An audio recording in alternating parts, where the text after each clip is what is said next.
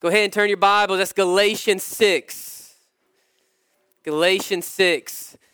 We're going to find ourselves just in one other space in the Bible, but um, no matter how old you are, from my, my four year old to my 104, I want that word out. Is God's word is better than mine, so have a pen, have a highlighter. It's time to get to work as we close this study in Galatians. I might have said five, uh, Galatians 6, I'm sorry. Galatians 6. Man, I'm really blessed as I told to you, as I saw those young kids up there talking about Wednesday night. And I'm so blessed when I see like the kids sitting with other kids and like living life together and, and loving being at church. That really blesses me. Um, Lennon was over here. She was begging to go sit with Mr. Brock. And Wendy was like, No, you can't go sit with Mr. Brock. And she said, That's my soccer coach. He came to see me. And you know what? Um, he didn't, but we we loved hearing it. We loved hearing that. And if Mr. Brock took her, he'd be giving her back really soon, okay? So, but it makes me happy. It makes me happy that she wants to sit with him. Now, if you've been with us, if you haven't, understand where we are. We've been in two months this is week eight of Galatians. If you've missed any Sundays, they're in every platform that Stony can upload it. So um, you can find us on every um, site and internet um, resource that you have on your phone or your tablet or your computer. Go back and listen. But this is our, our last week in Galatians. Um, next week is National Adoption Sunday. And uh, adoption is something um, really special to my family, and it's biblical, and it's going to be an amazing Sunday as we talk about um, what God says about adoption and taking care of the orphans, and how we should be praying for this, and how we should be praying about how we can be involved in this, and if God is calling us to do this, but do, God does call all of us to be a part of it. So we're going to be doing that, and then we're going to have some holiday, um, gospel centered um, Joseph and Mary and wise men messages during uh, Christmas, and then we are jumping into 12 months of Exodus, which I am praying and excited about. So I hope you are involved. But this Sunday, we are in Galatians 6. I don't know about you, but Galatians has been really good to me been really good to me. And, and as a pastor, I've had some great conversations with you guys. I've had some great conversations with people who live in different states and countries that I've never met and I don't know. Because Galatians does this wonderful job of really addressing the tension um, and maybe distortions between like what you thought you understood about Jesus and um, you believing that your denomination is going to save you and all the things that you've done and what your grandfather and father told you to be truth but might not be, and then what Jesus says saves. And so, for so many of you, Paul walks into that space and says, Listen, your, your baptism, your, your circumcision, your denomination, your last name, your money, your, your attendance, that is not going to save you. And for so many of you, you say, Well, man, I've, I've been brought up and that's all I've heard.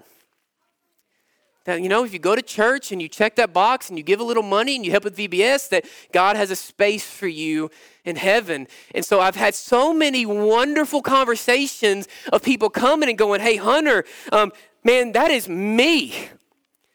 I know I live in Huntington, but it feels like Galatia. Like, that is how I was raised. Like, I thought my denomination was going to save me. I thought my baptism was going to save me. I thought my 10% was going to save me. Paul is speaking to me, and I was really blessed by having so many good biblical conversations with you guys around that, that area of, like, could this be me? Like, could this be me? And I was blessed by those time with you. It's very relevant to today's time. And then we were just talking about, as Galatians kind of went into chapters 4, 5, and, and 6, Paul stepping into that space and looking at his brothers and sisters. And what does he say? Brother, what happened to you? Remember?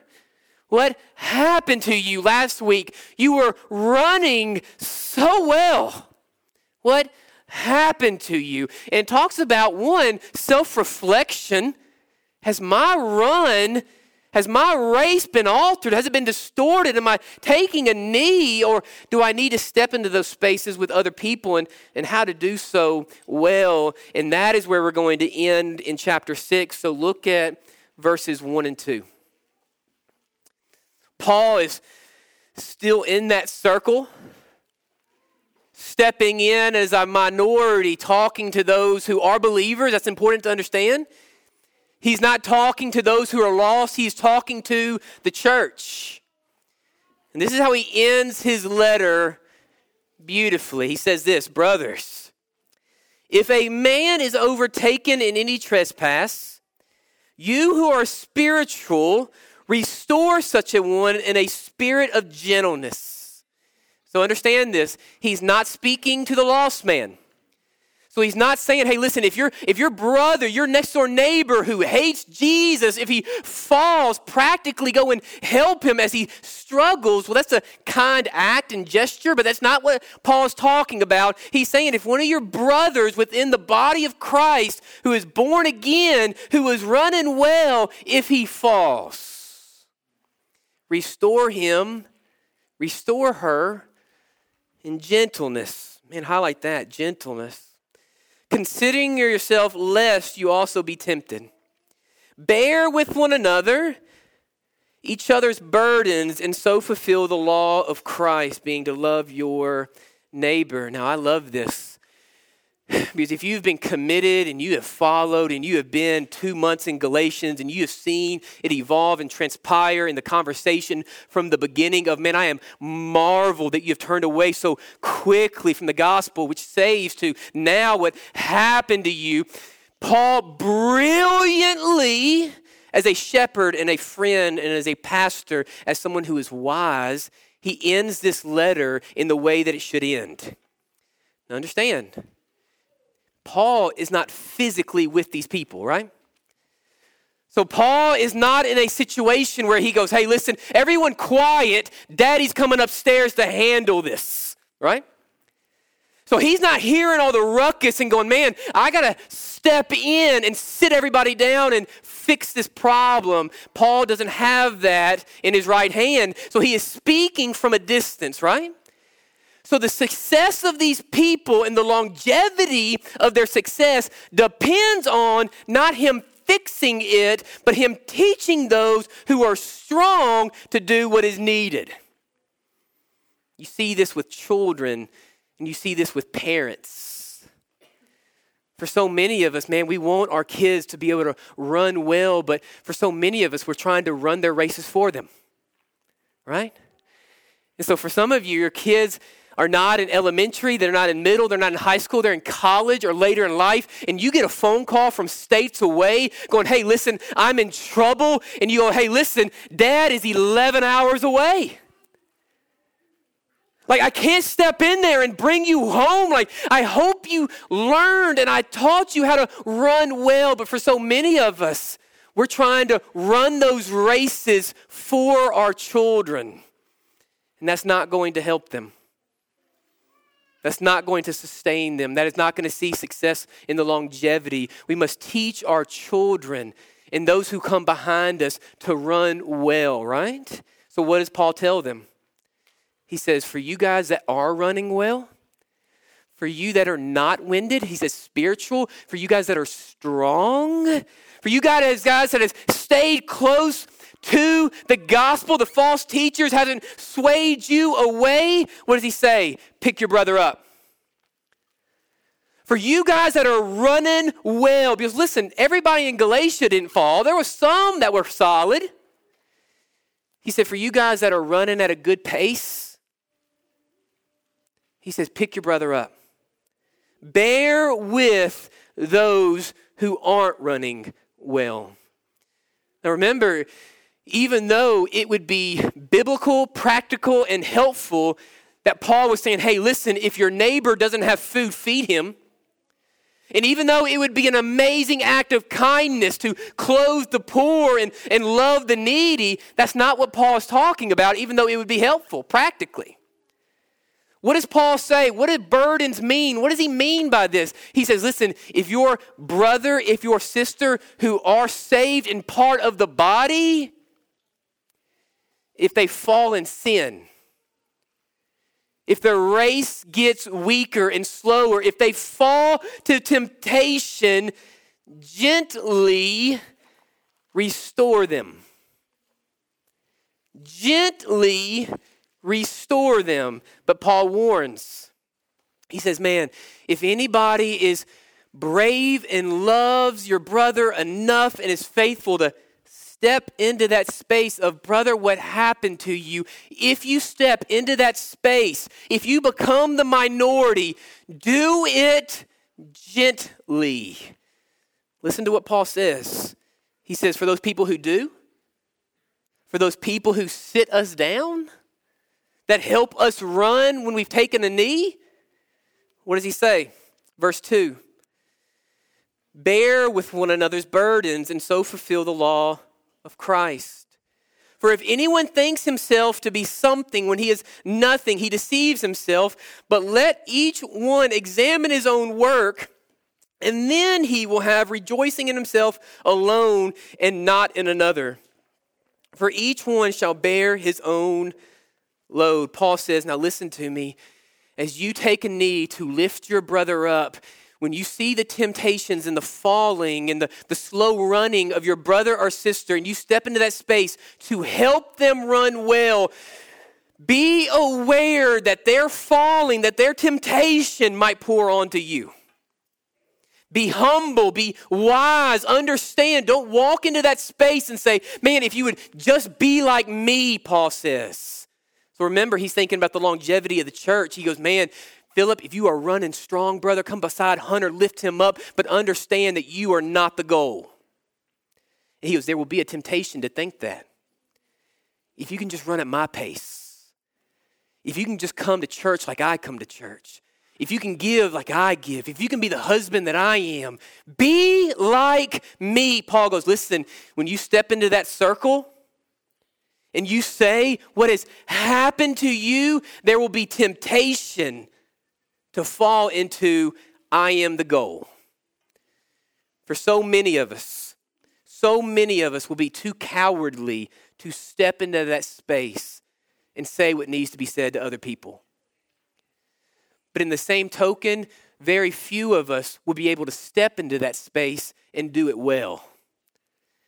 Because we will forget to do it gently we will be prideful and we will be self righteous and we will be judgmental. And Paul says, Watch this. Our goal as a church, our calling as a church, our charge as a church is to walk with one another. We have a body here, and as we grow, we are going to constantly have people fall. I was just talking with Miss Sue. I'm a young man, and sometimes I see your discipline sway, and your faith sway, and your mind sway. And at times I, I want to say, hey, listen, man, pick it up, pick it up, pick it up. But there's also this temptation of, man, why can't you run like I'm running? Why can't you run at my speed? Right?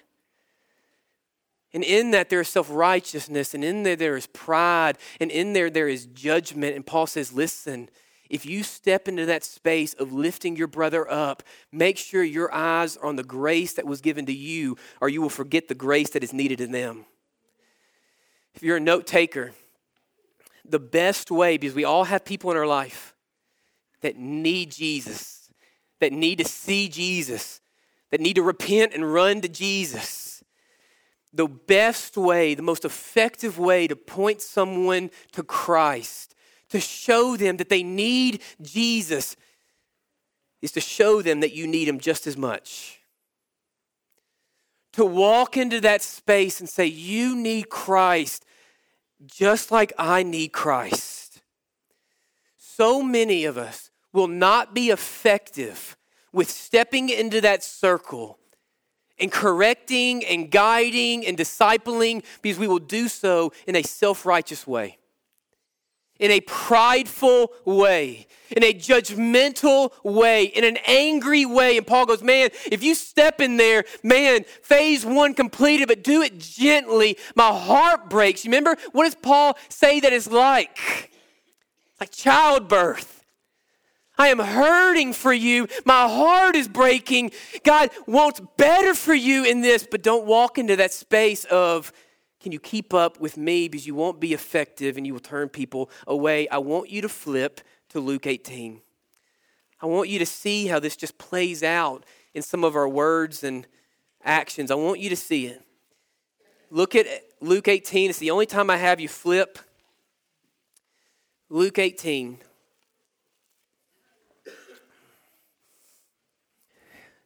Look at verse 10 through 14. Kids, follow me because I'm going to talk about you guys here in a second. I'm going to step into that space. Okay?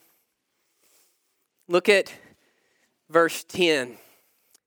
Here's an example of this. It says, Two men went up to the temple to pray, one a Pharisee and the other a tax collector. And the Pharisee stood and prayed thus with himself God, I thank you that I am not like the other men. God, praise Jesus, I'm not like them. Right? You ever prayed such a thing? The Pharisee stood and prayed thus with himself God, I thank you that I'm not like other men, the extortioners, the unjust, the adulterers, or even as this tax collector beside me. I fast twice a week. I give tithes to all that I possess, and the tax collector standing far off would not so much as raise his eyes to heaven, but beat his breast, saying, God be merciful to me, a sinner.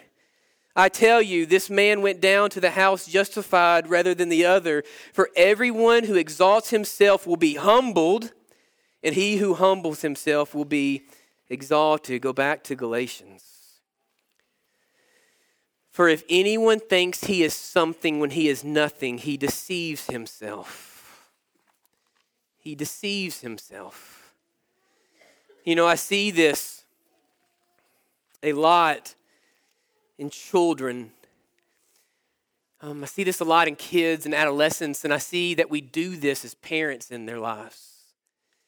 You know, my two oldest boys, I can't have a lot of grown up conversations with my girls, but I'm getting to a point that I can have them with my boys. And understand my boys are, are nowhere close to perfect.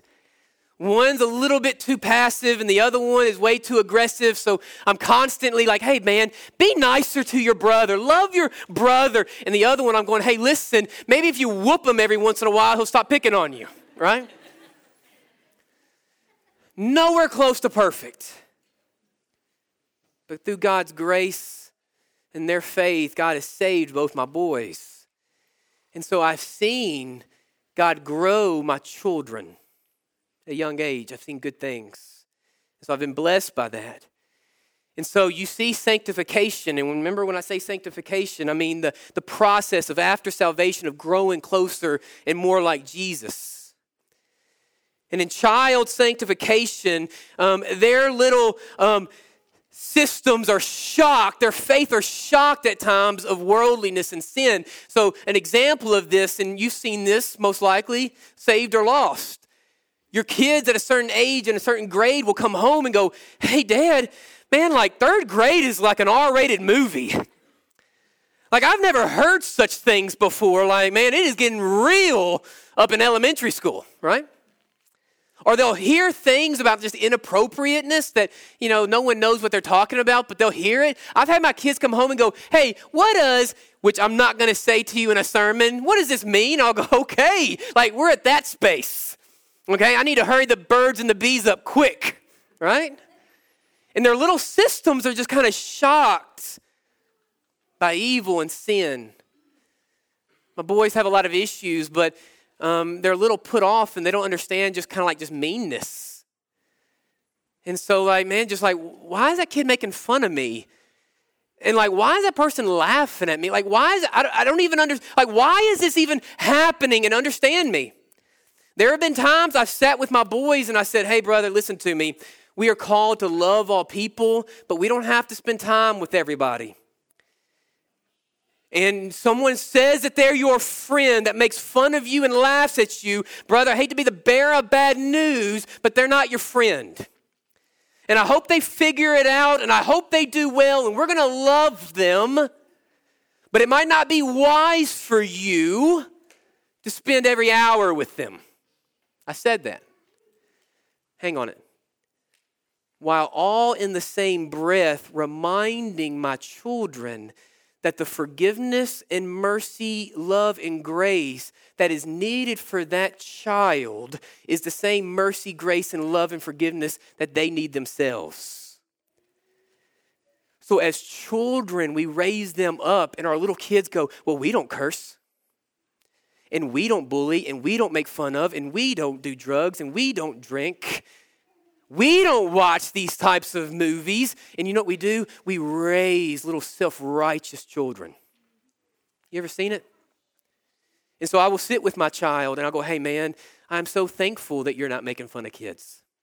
I'm so thankful that they're not finding drugs in your locker. I'm so thankful that you're not talking about inappropriate things. I'm so thankful that you're loving classmates. I'm so thankful for these things. I am thankful for them, but understand you are no greater than.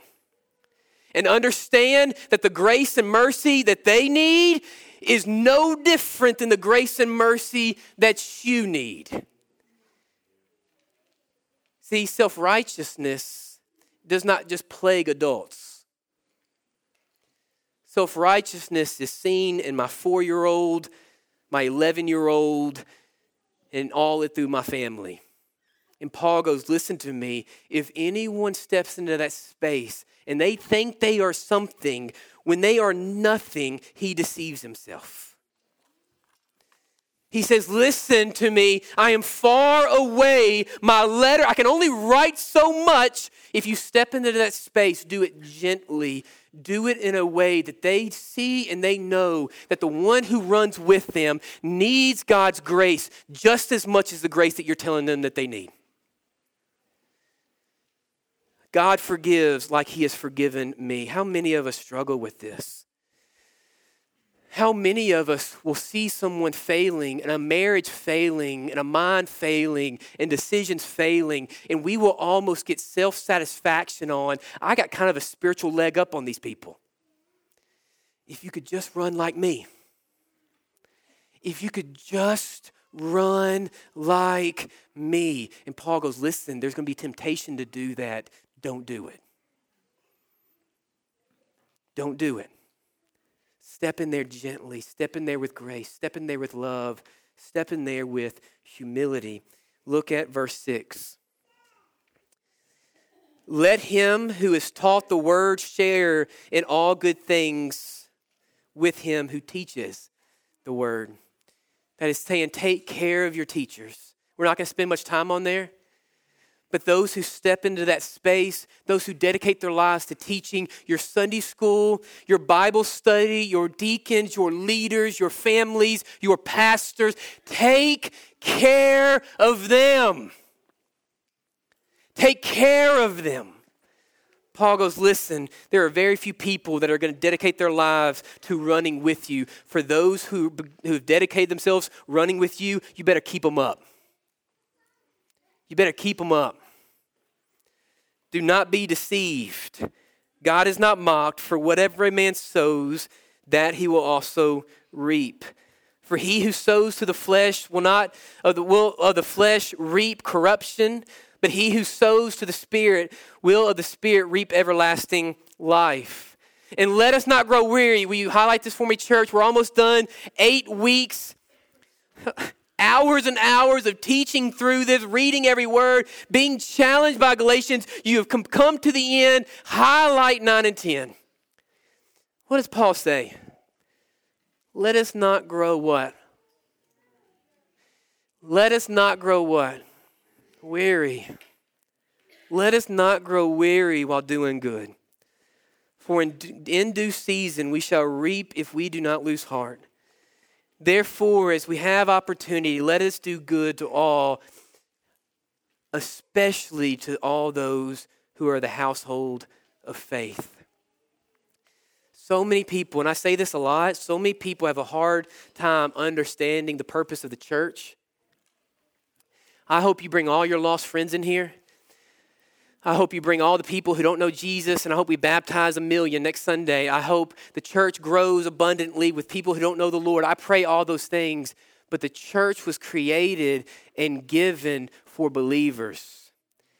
And God, God says, hey, listen, you're not going to help the other person unless you help yourself first and your people first. Keep each other up. For those who are running, for those who are saved, love them graciously, gently, keep them keep their runs going. I love those verses. Do not grow weary. Do not grow weary. Keep running. Last week, God will sustain your steps. If you're looking for encouragement, for in due season we shall reap if we do not lose heart. Man, look at this. You've been here with us. Look at it. Verse 1, I mean, chapter 1, verse 6. I marvel that you are turning away so soon from him who called you into the grace of Christ. He ends with, stay focused. This is the gospel. You've been corrected. I've done it truthfully. The truth hurts at times.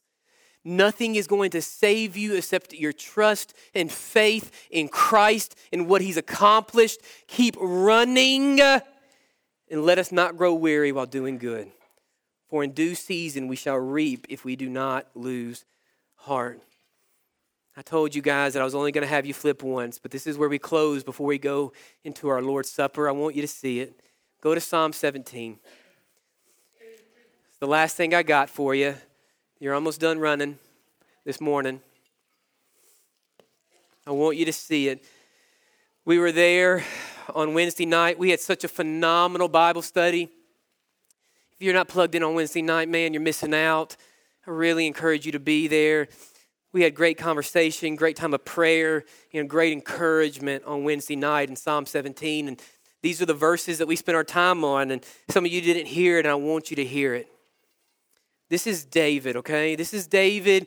You understand that David is king. David is not peasant David. David is not poor David. He's not lonely David. This is King David. And what does he say about life? And what does he say about faith? Look at 14 and 15 with your hand from men, O Lord, from men of this world who have their portion in this life, and whose belly you fill with your hidden treasures. They are satisfied with children, and they leave the rest of their possessions for their babes. I love this word. Paul says, stay focused. David says, stay faithful. 15, as for me, I will see your faith face in righteousness. I shall be satisfied when I awaken your likeness. He goes, My satisfaction will come in glory. My satisfaction will come in heaven. My satisfaction will come when I am with you. Paul says, Stay focused. People are going to come and they're going to teach you something that is false. You are going to be led away. You're going to be tempted to sway. You're going to take a knee. Your run will slow. Stay focused. Eyes on Christ. Love one another well. Be humble God is enough. Keep your eyes on Christ. As I call my praise team up and we go into our Lord's Supper, we're going to end in the text of Galatians. I thought it was appropriate and, and I thought it was a beautiful setup to what we see. Paul say the same in 1 Corinthians when he speaks on the Lord's Supper. So I want you to see these words before we pray. Look at verses 11 through 13. Still in Galatians, that's how we're finishing this morning. Paul says, See with what large letters I have written to you with my own hand. I just like how he said that. I like how he worded that. You could almost see, you know, you got to understand, like, this isn't written form. He didn't write this in a book with chapters. He wrote this down. And what did he say? He goes, Guys, I'm not done yet. There's a, there's a few more words. See with what large letters I have written to you with my own hand. Exclamation point. As many as desire to make a good showing in the flesh, these would compel you to be circumcised, only that they may not suffer persecution for the cross of Christ. For not even those who are circumcised, though, keep the law, but they desire to have you circumcised, that they may boast in your flesh. So, as we go into our Lord's Supper, and as Paul closes his letter to the Galatians, like his words in 1 Corinthians as he teaches on the Lord's Supper, he says that there is nothing that we can do to become right with Christ. Become circumcised does not work. You're not circumcised does not work. Baptism is great, but will not save you. Join the church, come every time the doors open, give 12%, go on every mission trip without a faith and trust, submission to Jesus Christ and what he has done for you. Salvation will not come to you. You will be a man or a woman of Matthew 7. I never knew you. I never knew you you understand that this was a very, very foreign, hard word for anyone to speak during these times. Remember what we said week one? The crowd would have looked at Paul and said, Brother, chill out. We're all on the same team. We're all on the same team. I got no issue with God. I got no problem with Jesus. And Paul goes, Hey, listen, this is a hill to die on. Week one. Salvation comes only one way, and that is a faith and trust in what Christ has accomplished and who He is. As we go into prayer here, before we take part in the, in the bread, I want to challenge you. For some, you are saved. And the Lord's Supper, what we do at Eastview, it's a combination, it's a dance between reflection and repentance and then celebration for who he who forgives. It's a beautiful thing. And so for some of you, you're saved and you know you're saved. You know that you are born again, but we are all sinners. And our trash cans get filled just like everyone else. And we are called to be humble, to look in the mirror, James says, to see our sin, to turn, to repent, and to run towards Christ. So I pray that if you are saved here, don't just listen to the word, go to the Lord. God, forgive me. God, forgive me for my sin. Show me my sin. Forgive me of my sin. For some of you that are in this room, you have not answered the call to stand forward and say, I know I am one of these people. I think that I was saved by those waters. I think that I was saved by that percentage. I think that I was saved by that attendance. I think that I was saved by whatever it was. He said, I do not know Jesus. I am one of the people of Galatia. I pray that you stand forward and you walk forward and God save my life. I have not put my trust in you. I have not put my faith in you. I have not put my submission in you. Stand forward. God save me. I see. I see. I see. Let's bow our heads. Brent, will you pray for us, brother? Father, the, the plea of our pastor is with the knowledge of it is the Lord who opens the eyes of the blind. And Father, for those of us who you have opened our eyes to, we give you thanks and we give you praise that we have eyes to see and ears to hear. But Father, we, we know that repentance is a lifelong journey. You request us to repent and believe daily. And Father, every morning that we, we, we awaken that is a new day to trust in you and to turn from our sins, Father. Father, help us to, to know that repentance is not merely behavioral. Father, is not merely turning from wrong to do right. It is understanding that we are uh, in opposition to you. We, we disagree with you. Father, our first step in repentance is to believe that, Father, you are right, we are wrong, we're in need, and you have supplied for our need. So as we praise you in this act of worship, let us repent. But Father, we know that we're not begging for those in Christ. We're not begging for you to save us again, Father. We have been justified before a holy God. Let us celebrate that fact now in Jesus' name. Amen.